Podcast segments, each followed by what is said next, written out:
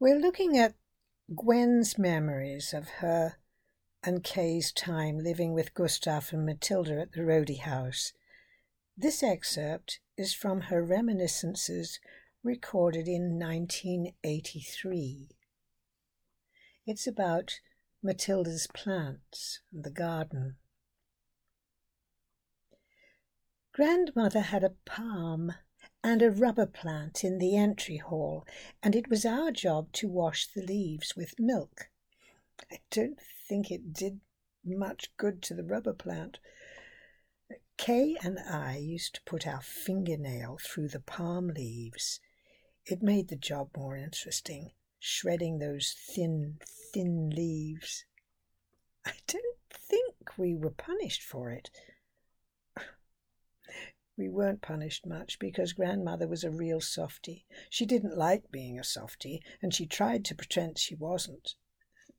Grandfather was the one with a temper. More likely he never noticed the palm tree. And grandmother certainly wouldn't draw his attention to the fact that his grandchildren had done sacrilegious things. I don't think grandfather was much interested in plants. But grandmother, she was a real gardener. She used to have a beautiful garden. I'm surprised to see the plum trees are still there.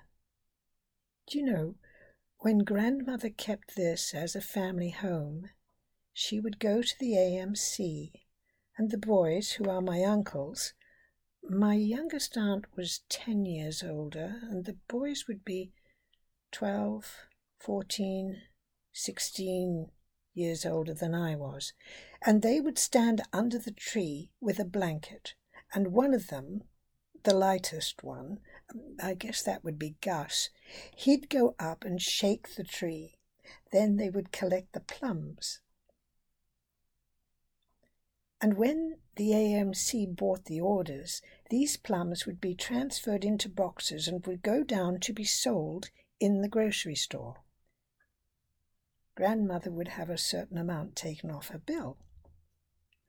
I'm sure it was grandfather who saw to that. On the other hand, I don't suppose the grocery stores would have had access to fruit from the Okanagan. They probably did get it locally.